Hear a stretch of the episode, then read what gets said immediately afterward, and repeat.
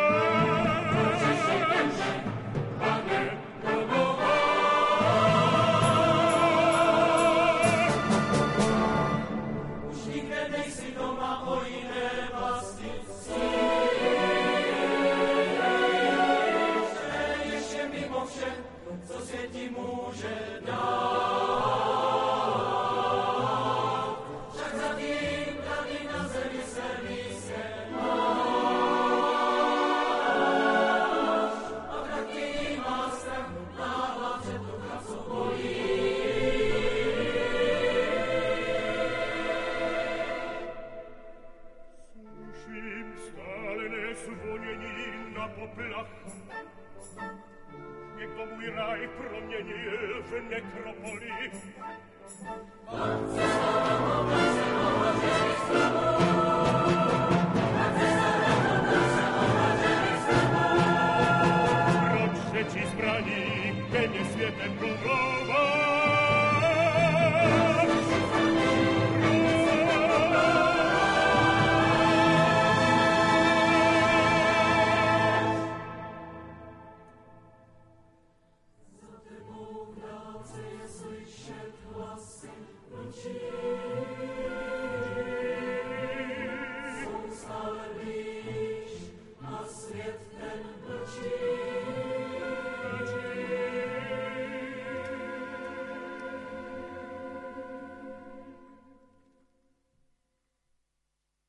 vznik arcibiskupského sídla v Hniezdne pri Vojtechovom hrobe požiadal panovník Boleslav Chrabrý a patronát prevzal cisár Oto III.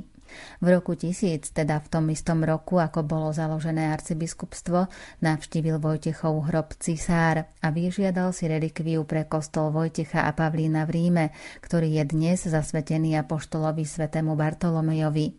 Vojtech bol svetorečený už dva roky po svojej mučeníckej smrti. So životom svätého Vojtecha súvisia vtedajšie krajiny strednej Európy. Kult svätého Vojtecha sa viaže predovšetkým s dvomi panovníkmi, dvomi vladármi. Prvým bol polský král Boreslav Chlabrý, o ktorom som už hovoril, ktorý mal k nemu veľkú úctu a získal aj jeho telo, ktoré pietne uložil. A druhým jeho obdivovateľom bol cisár Oto III, mladý človek, v tom období jeho veľký priaznivec, ktorý sa s ním stretol v Ríme počas svojej korunovácie. Vojtech vtedy žil v Ríme ako benediktínsky mních na Aventíne.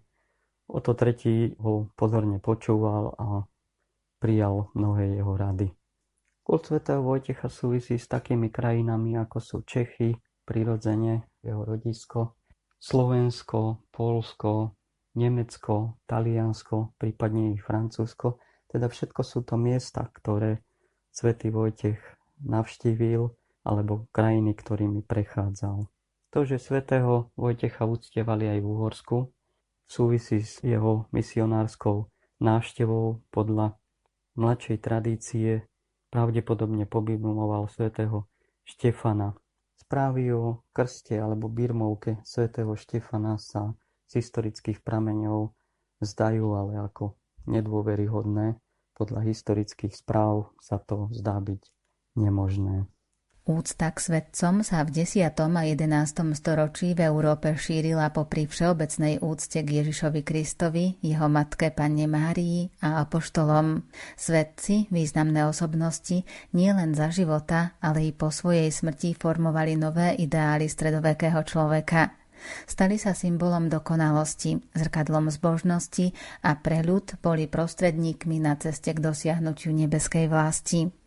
Svetý Vojtech tak prispel k budovaniu európskeho kultúrneho priestoru, stal sa symbolom christianizácie, pokresťančovania ľudu, bol jedným z takýchto svetcov ako druhý pražský biskup a bez pochyby prispel k objaveniu novej stredoeurópskej kresťanskej identity. Teda ľudia ako Vojtech formovali stredoeurópsku kresťanskú identitu, ktorú v stredoveku poznáme v celom našom kultúrnom priestore teda bol jednou z významných osobností, ktorá spájala mnohé krajiny. Vojtechovo martírium v roku 997 a následné svetorečenie v roku 999 znamenalo rýchle rozširovanie jeho kultu v celej Európe. Kult výrazne vzrastal, stavali sa kostoly s jeho patrocíniom, vznikali hymnologické diela a zmienky o svetom Vojtechovi nachádzame aj v písomníctve. Kult svätého Vojtecha sa okolo roku 1000 rozšíril vo vtedajšej Európe. Za šírením jeho úcty boli predovšetkým dve osoby, cisár Oto III a knieža Boleslav Chrabrý. Za druhým boli predovšetkým mnísi z benediktínskeho kláštora svätého Bonifáca na Aventíne. Už po uplynutí dvoch rokov od smrti bol svätý Vojtech verejne uznávaný v oblasti západného kresťanstva. Všetky svetovojtežské kostoly boli vystavené už hneď po smrti svätého Vojtecha na ostrovoch riek alebo potokov a kde to nebolo možné aspoň v blízkosti vôd, lebo aj svätý Vojtech podstúpil mučenickú smrť po vylodení na ostrove. Píše sa o tom aj v jeho legende, keď vystúpil ako boží bojovník s dvomi druhmi na malé miesto, okolo ktorého obtekala rieka vytvárajúc z neho akýsi ostrov. Tam zostali niekoľko dní, až sa rýchla správa o nich doniesla k ušiam pohanov, že k ním prišli ľudia z cudzej zeme, neznámeho výzoru a neslychaných mravov. Takto o tom hovorí život svätého Vojtecha. Hlavným iniciátorom úcty k svetému Vojtechovi bol sám cisár Oto III, nazývaný divom sveta. Cisár Oto III Začal stavať chrámy a kaplnky svätého Vojtecha v Cáchach, v Ríme, Pereu pri Ravene, v Subiaku, v Kirkeráre pri Afile a na neznámom mieste v Sabinských horách. Máme o tom zachované písomné správy. Následne sa jeho kult rozšíril aj Polsku a Uhorsku, a to vďaka aktivite panovníkov Boleslava Chrabrého, uhorského kráľa Štefana I. a pápeža Silvestra II. Nezoufej a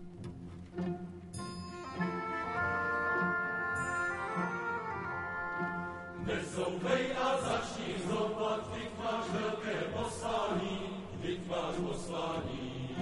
Pracę dobrze knował, pracę dobrze knował,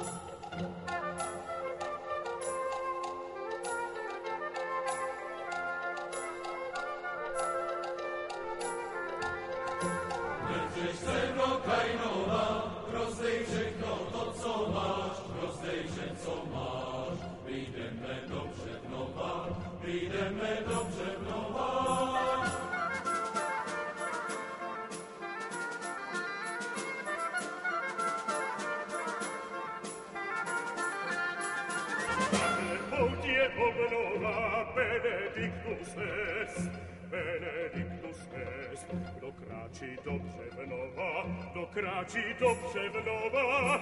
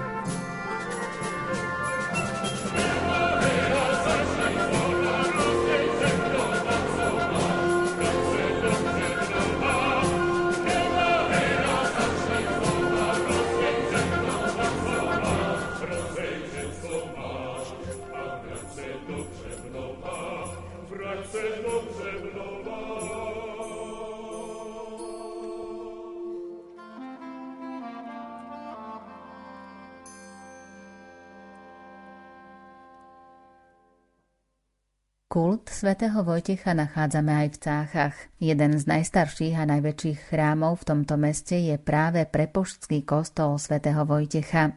Mesto Cáchy sa nachádza na západe Nemecka, na hraniciach Holandska, Belgická a Nemecka, nazývané mesto v Nemčine Aachen, česky a slovensky Cáchy. Ten tvar vznikol od slova zu Aachen, teda idem do Aachenu Aachen, od toho Cáchen, Cáchy. Mesto má dnes okolo 250 tisíc obyvateľov a v meste bolo postavených okolo 100 kostolov, 100 chrámov, väčšina z nich stojí dodnes. Cáchy boli centrom kultúrneho života, kde sa prelínala kultúra Frankov a Sasov. Boli predmestím Franskej ríše a korunovačným mestom nemeckých kráľov.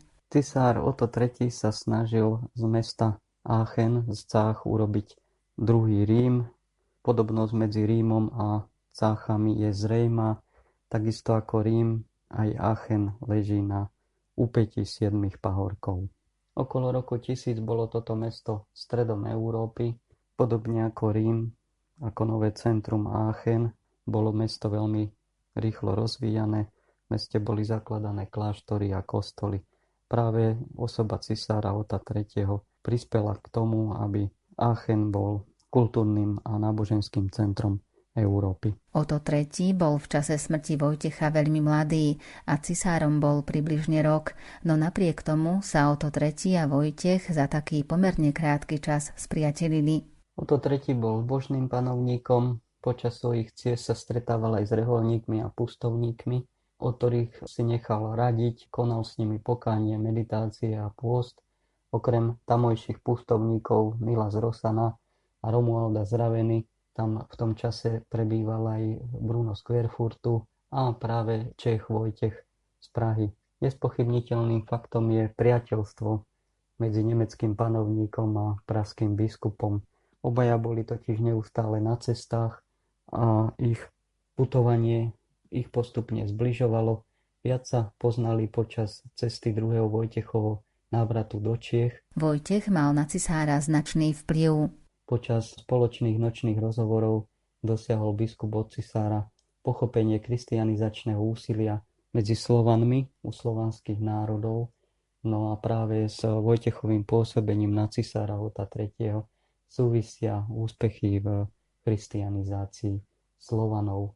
Cisár tiež spoznal slovanské povahové vlastnosti prostredníctvom Vojtecha, informoval ho na jazdoch Sasov proti Slovanom, ktorí takto dávali najavo svoje opovrhnutie voči povánom. V staršej literatúre máme dokonca správy o korunovácii panovníka Ota III.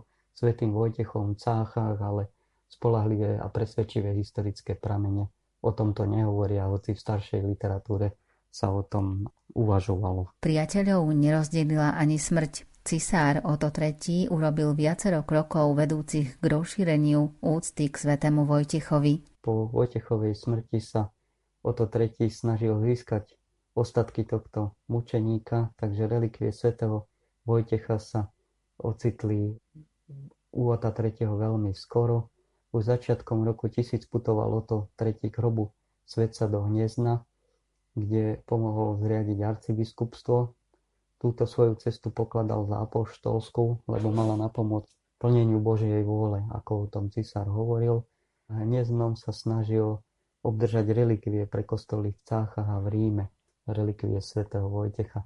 Bolo jeho povinnosťou pre kostoly a kaplnky, ktoré na počest Vojtecha zakladal, zaobstarať aj relikvie tela tohto mučeníka.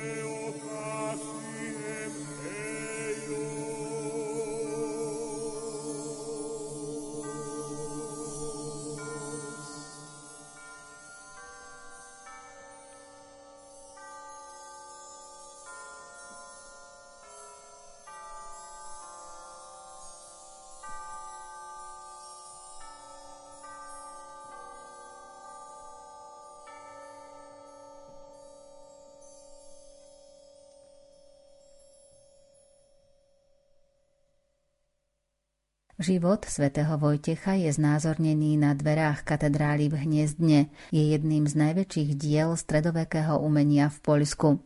V ikonografii je zobrazený v oblečení biskupa s páliom a s pastorálom.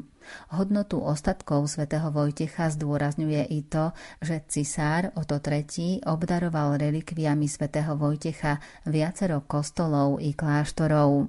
Cisár Oto dostal do daru od polského kniežaťa Boleslava Chrabrého pravdepodobne ľavé rameno mučeníka. To si vyžiadal ako relikviu pre kostol svätého Vojtecha a Pavlina na Tiberskom ostrove v Ríme, ktorý je dodnes zasvetený apoštolovi svätého Bartolomejovi. Pôvodne stál na mieste staršieho chrámu. Nie je vylúčené, že cisár bol na posviacke tohto chrámu a časť relikvie, ktorú dostal v hniezdne, tam aj odovzdal. Po ceste do Ríma sa zastavil na ostrove Reichenau, kde obdaroval kláštor a susedný svetovojtežský kostol. Ostatné zobral do Ríma k Tiberu. Relikvie sa o to snažil získať aj pre kostol svätého Vojtecha, ktorý dal postaviť v Cáchach, ktorý je dnes v centre mesta pôvodne stal na okraji mesta na skale, ktorá bola obklopená vodami zo všetkých strán, teda na ostrove. Cisár Oto III mal s mestom Cáchy veľkolepé plány. Chcel mu dať rínok obklopený vencom kostolov a kláštorov a pripodobniť ho Rímu. Cáchy sa mali v rámci plánu stať centrom obnovenej rímskej ríše a byť predmestím Ríma. Kostol svätého Vojtecha v Cáchach stál pôvodne na Vojtežskom brale, na vyvýšenine v okolí mesta, ktoré bolo vtedy obklopené vodami. Dnes teda je vysušené súčasťou širšieho mestského centra. Na mieste tohto kostola vzniklo v stredoveku potom aj ríšske prepoštvo svätého Vojtecha. V 15. storočí dostalo do daru lepku svätého Vojtecha, ktorá bola uložená v pozlátenej striebornej relikviárovej buste. Táto relikviárna busta v kostole svätého Vojtecha s hlavou svätého Vojtecha je dodnes vystavovaná pri slavnostných príležitostiach verejnej úcte. Pripodobniť mesto Cáchy k Rímu mal okolo roku 1000 aj veľký počet mnížských komunít usadených v meste. Počas sviatkov mali byť ich chrámy centrom konania liturgií a procesí. Mali slúžiť ako jednotlivé zastávky, podobne ako to bolo v Ríme. V Cáchach začal Oto III so základinami kláštorov svätých Mikuláša a Apolinára na vyvýšenine nad Burtšajdom, najsvetejšieho spasiteľa na kopci Salvátor a svätého Vojtecha na Vojtežskom brale. Cisár započal stavbu tohto Vojtechovho kostola v blízkosti svojho paláca už hneď bezprostredne po smrti svätého Vojtecha. On a jeho nástupca Henrik II vybudovali na 6 až 7 metrov vysokej skale v Cárskom údolí chrám, ktorý bol dostávaný už v roku 1005. Pre stavbu zvolil vyčnievajúce devonové ľuzové bridlicové bralo močaristom údolí, ktoré sa vtedy nachádzalo mimo mesta, no neskôr, keď sa stavali mestské hradby, tak e, druhý prstenec týchto hradieb pohltil aj tento kostol do svojho vnútra, teda stal sa súčasťou mesta. Vedľa kostola viedla stará rímska cesta, ktorá išla do Trevíru, do nemeckého mesta Trier. Pôvodne bol menší komplex symbolicky obklopený vodami a močariskami, pričom sa nachádzal na jednom z niekoľkých pahorkov v okolí Cách, na dodnes nazývanom Vojtechovom brale. A som spomínal, že mesto Cáchy malo vzniknúť ako pripodobnené Rímu na siedmých pahorkoch a práve tento bol jedným z nich. Kostola kanónia svätého Vojtecha ležali v blízkosti mesta a ďalších kláštorov. V rímskom období bola na tomto mieste vybudovaná rímska stanica a veľmi slávne rímske kúpele pri termálnom pramení, ktorý Rímania využívali pre liečbu.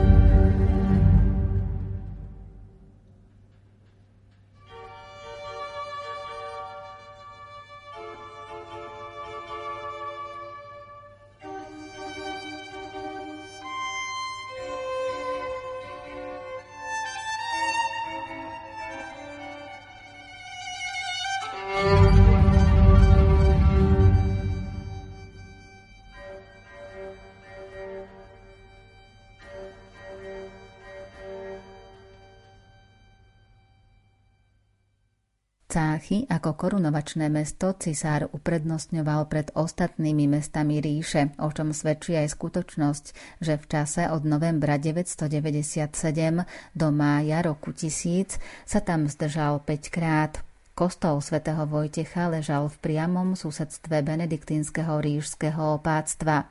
Bol to vôbec prvý kostol zasvetený tomuto slovanskému svetcovi, ktorý bol založený ešte v roku prijatia Vojtechovej mučeníckej palmy.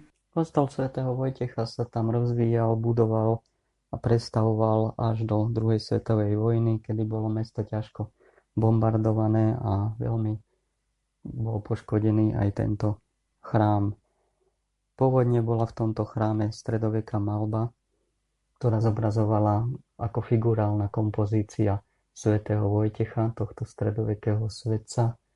Vojtech v geste poníženej uzobratosti s Kristovou podobou, ku ktorej bol prirovnávaný s jednou rukou na hrodi a v druhej ruke držiac evanelium, šliapal po ležiacom prekonanom človeku, ktorý symbolizoval diabla, vyhnaného, sposadnutého človeka, jej Vojtechovej biskupskej vysviacky. Takže Vojtech stal na diablovi s evaneliom v ruke. Tento úsek jeho života je veľmi známy. Pripomína táto malba obdobie jeho vysviacky, kedy bola biskupská voľba, prehovoril pred mnohými ľuďmi zlý duch, keď ho kňazi svetým zariekaním nútili, aby vyšiel z posadnutého človeka a vzdal čest živému Bohu. Čo ma obťažujete, zvolal, nie je dosť zle, nemôžem tu už zotrvať, lebo dnes bol v obci zvolený biskup, ktorého sa veľmi bojím, pravý kresťan Vojtech. Tak robil a sotva to vyriekol, nehanebný démon ustúpil pred Duchom Svetým a ako byčom vyhnaný opustil človeka a ten sa hneď uzdravil. Koniec citátu. Teda v čase biskupskej voľby bol vyhnaný zlý duch a práve táto stredoveká malba v Cáchach tento čin pripomínala. Dnes tá malba už neexistuje, žiaľ, bola zničená. Sviatok svätého Vojtecha sa pôvodne prelínal so sviatkom svätého Juraja 23. apríla. V niektorých oblastiach začal byť postupne uprednostňovaný svätý Vojtech pred Jurajom. V Cáchach práve to mohlo byť dôkazom významnej lokálnej úcty. O slávení Sviatku svätého Vojtecha v Cáchach nachádzame záznam, že Vojtech 23. apríla 997 umúčený apoštol Prusov bol dokázateľne už v 13. storočí oslávený veľkým sviatkom z oktávou. V roku 1248 boli kostolu prepožičané 40-dňové odpustky. Sviatok svätého Vojtecha sa dostal do liturgie ako slávnosť 24. apríla, no skoro bol preradený na 23. apríla. Sviatky svätého Juraja a svätého Vojtecha, ktoré pripadli rovnako na 23. apríla, sa vymenili v meste a jeho hlavnom chráme na význame. Svetovojtežský kult sa znova výraznejšie začal šíriť v druhej fáze v 14. a 15. storočí Kedy bola úcta k tomuto nebeskému ochrancovi opäť vo veľkej oblube, v Európe prebiehala druhá vlna tejto úcty k svetému Vojtechovi.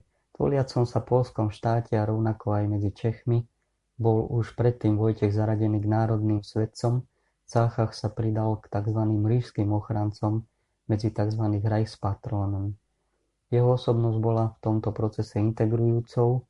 Túto skutočnosť odrazil aj vývoj v Cáchach, kde bola jeho úcta veľmi výrazná, preposký kostol a k nemu priláhla kapitula kanonikov stála na čele tohto pohybu úcty k svetému Vojtechovi. V polovici 14. storočia mal chrám už najmenej 6 oltárov, z ktorých jeden bol zasvetený práve jemu. Koncom 14. storočia bol celý kostol rozšírený, dva oltáre pribudli, v polovici 15. storočia ďalšie oltáre pribudali v novoveku.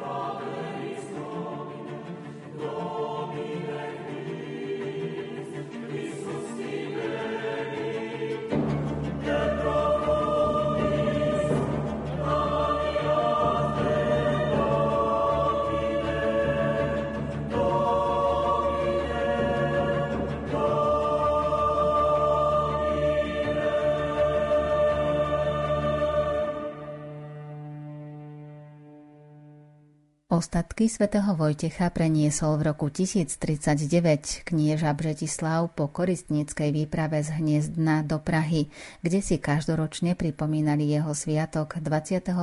augusta. Roku 1122 bola úcta k relikviám svätého Vojtecha v Hniezdne obnovená a v roku 1127 tam vyhlásili, že zázračne nájdená lepka je pravá a že do Prahy boli premiestnené iba ostatky Vojtechovho brata Radima. V interiéri kostola v Cáchach sa dodnes nachádzajú gotické hermy svätého Vojtecha a svätého Hermesa. V roku 1475 bola v Cáchach znovu objavená hlava svätého Vojtecha a čo skoro vložená do medenej, postriebrenej a z časti pozlátenej relikviárnej busty. Aj táto lepka bola prehlasovaná za Vojtechovú lepku, ktorá, rovnako ako tá pražská, zodpovedala svojim poškodením historickej skutočnosti napichnutia na kôl. Ja som spomínal tú hermu, ktorom bola uložená hlava svätého Vojtecha. Tá bola znovu objavená v roku 1475 a bola vytvorená pri tejto príležitosti aj táto vzácna herma, ktorá je prejavom príležitostnej úcty počas sviatkov. Dnes je kostol svätého Vojtecha farským kostolom. Pôvodné ríšske prepoštvo dostalo neskôr titul farnosti. Počas druhej svetovej vojny v roku 1943 v júli bol kostol úplne zbombardovaný až do základov. V roku 1949 ho potom znovu postavili. Prišlo ku veľkým kultúrnym škodám. Bola zničená aj malba svätého Vojtecha aj pieskovcová socha svätého Vojtecha, ktorá sa tam nachádzala. Všetko je už nenávratne stratené. Dnes je kostol svätého Vojtecha trojloďovou novorománskou bazilikálnou stavbou na miernom vývršku, ktorá dokumentuje majestátnosť jeho úcty v stredoveku v tejto oblasti. Otvorenie a prenesenie vzácnych relikviárnych zbierok v hlavnom marianskom chráme v Cáchach v roku 1239 dalo rozhodujúci podnet k profilovaniu pútnického miesta európskeho významu. Mesto sa vo vrcholnom stredoveku stalo cieľom pútnikov aj z Uhorska, Slovínska, Čiech a Polska. Teda, ako som spomínal, v stredoveku sa úcta k svetému Vojtechovi šírila v dvoch kultúrnych vlnách čo sa prejavilo aj v tomto meste a inde. Prvá voľna vznikla hneď po biskupovej mučenickej smrti a vrcholila v 11. a 12. storočí. Stavali sa vtedy spomínané chrámy. Druhá etapa vzýšla v 14. a vyvrcholila v 15. storočí a to je to obdobie, kedy úcta k svetému Vojtechovi bola prezentovaná mnohými pamiatkami, oltármi a liturgickými sveteniami. V meste Cáchy sa objavila aj hlava tohto praského arcibiskupa, pre ktorú bol zhotovený reprezentačný relikviár. Sviatok svätého Vojtecha nachádzame bežne aj vo všetkých liturgických knihách a odpuskových listinách. Prepožský kostol svätého Vojtecha bol v stredoveku epicentrom šírenia tohto kultu úcty ku kresťanskému mučeníkovi a zároveň významným kultúrnym miestom celoeurópskeho významu. Ešte sa vrátime do roku 1000. Po návrate zo svojej pútnickej cesty medzi Slovanmi dal Oto slávnostne otvoriť hrob Karola Veľkého a šíril k nemu úctu. Urobil tak na turičné sviatky v máji roku 1000, čo malo predstavovať symbol novovznikajúceho kresťanského štátu. Kult svätého cisára Karola, jeho veľkého predchodcu v úrade, chcel o to plnohodnotne začleniť do cirkevnej tradície a sakralizovať tým svoj cisársky úrad. Cisár chcel na kresťanskej platforme spojiť Nemecko s Talianskom a pripojiť Poľsko s Uhorskom. Jeho cesta k Vojtechovmu hrobu a otvorenie Karolovho hrobu v tom istom roku preto spolu úzko súvisia. Svetý Vojtech a pravdepodobne aj Karol Veľký boli ochrancami a patrónmi priateľstva uzatvoreného v hniezdne medzi Otom III a Boleslavom Chrabrým. Cieľom misijných aktivít malo byť rozšírenie kráľovstva Božieho a pripojené Poľsko a Uhorsko. U nás šírenie úcty k svetému Vojtechovi súvisí predovšetkým s mestom a katedrálou Ostrihome. Svetý Vojtech sa stal od začiatku jedným z hlavných patrónov alebo spolupatrónov tohto chrámu. Úcta k nemu sa šírila od týchto svetoštefanských čias aj do iných končín a Ostrihom bol ohniskom tejto úcty. Aj na Slovensku, aj v dnešnom Maďarsku a inde máme viacero kostolov zasvetených svetému Vojtechovi, viacero oltárov svetých, máme aj viacero tabulových malieb, obrazov, vyobrazení svätého Vojtecha, ikonografii predovšetkým ako mučeníka, s kopiami z nástrojov umúčenia alebo so symbolom mučenictva palmov. Duše spravodliví sú v rukách Boží a nedotkne sa mučidlo zloby. Očiam pochábel sa zdalo, že zomierajú, no oni sú v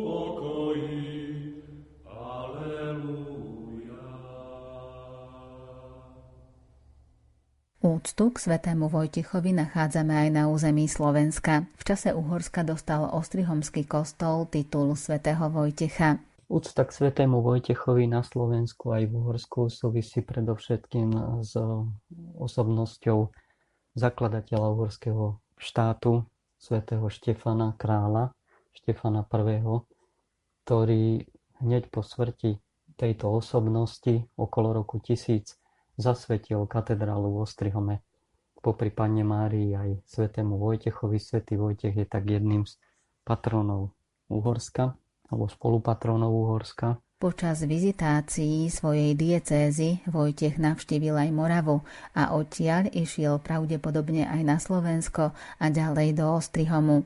Tam sa stretol s uhorským vojvodom Gejzom a predpokladá sa, že jeho synovi Vajkovi udelil Birmovku, ktorému zároveň zmenil meno na Štefan. V stredovekom Uhorsku uctievali svätého Vojtecha v súvislosti s jeho misionárskou činnosťou a návštevou domnelej birmovky alebo krstu podľa neuverených správ sa táto úcta prejavila v panovníckom rode Arpádovcov odčias kráľa Štefana. Pražský biskup Vojtech sa v Ostrihome zdržal len krátko, no prispel ku kristianizácii Uhorska. Jeho mučeníctvo a kanonizácia prispeli k tomu, že katedrálny chrám Ostrihomskej arcidiecézy bol zasvetený po Panne Márii aj vtedy novému svetcovi, svetému Vojtechovi, ako spolupatrónovi. Okrem katedrály arcidiecézy poznáme zo stredoveku 13 svetovojtežských patrocíní z celého Úhorského kráľovstva. V neskoršom období pribudli ďalšie. Svetý Vojtech je doložený aj v úcte našich obcí a miest. Poznáme ho ako patrona kostolov, oltárov, bočných oltárov, vyobrazení na tabulových malbách a podobne viaže sa s takými lokalitami ako Bajtava, Tvory nad Žitavou, Gaboltov, Jelšovce, Žihárec alebo Arnutovce. Stal sa súčasťou náboženského života aj Slovákov. Táto ústa sa prejavila založením spolku svätého Vojtecha, najvýznamnejšieho slovenského náboženského spolku, ktorý bol založený v roku 1870 a súvisel s osobou a ideami Andreja Radlínskeho. Od tých čias spolok svätého Vojtecha vykonal mnoho dobrého pre slovenskú náboženskú, aj nenáboženskú, verejnú, aj kultúrnu oblasť. Svetý Vojtech, druhý pražský biskup, mal dôležitú úlohu pri šírení kresťanstva v Uhorsku a zároveň nepochybne prispel k objaveniu novej stredoeurópskej kresťanskej identity. Svetý Vojtech žil v druhej polovici 10. storočia hneď po jeho smrti v roku 997 bola úcta k nemu významne prejavovaná predovšetkým v krajinách Strednej Európy, nakoľko v tomto geopriestore vznikali nové štátne útvary, ako boli Přemyslovské Čechy, Arpadovské Uhorsko alebo Piastovské Polsko a svätý Vojtech sa stal významným ideovým svorníkom tejto novej centralizovanej moci v jednotlivých krajinách. Panovník chcel byť reprezentovaný kresťanstvom, nielen inštitúciou kresťanského kráľa, ale aj vlastnou cirkevnou organizáciou. Dobové pramene spájali tú panovnickú ambíciu práve s postavou svätého Vojtecha, ktorý svojou činnosťou za svojho života a aj ohlasom po smrti najvýznamnejšie reprezentoval duchovný most medzi kresťanskou tradíciou novovznikajúcej Európy a počínaním politických elít nových stredoeurópskych štátov, tzv. sklavínie. O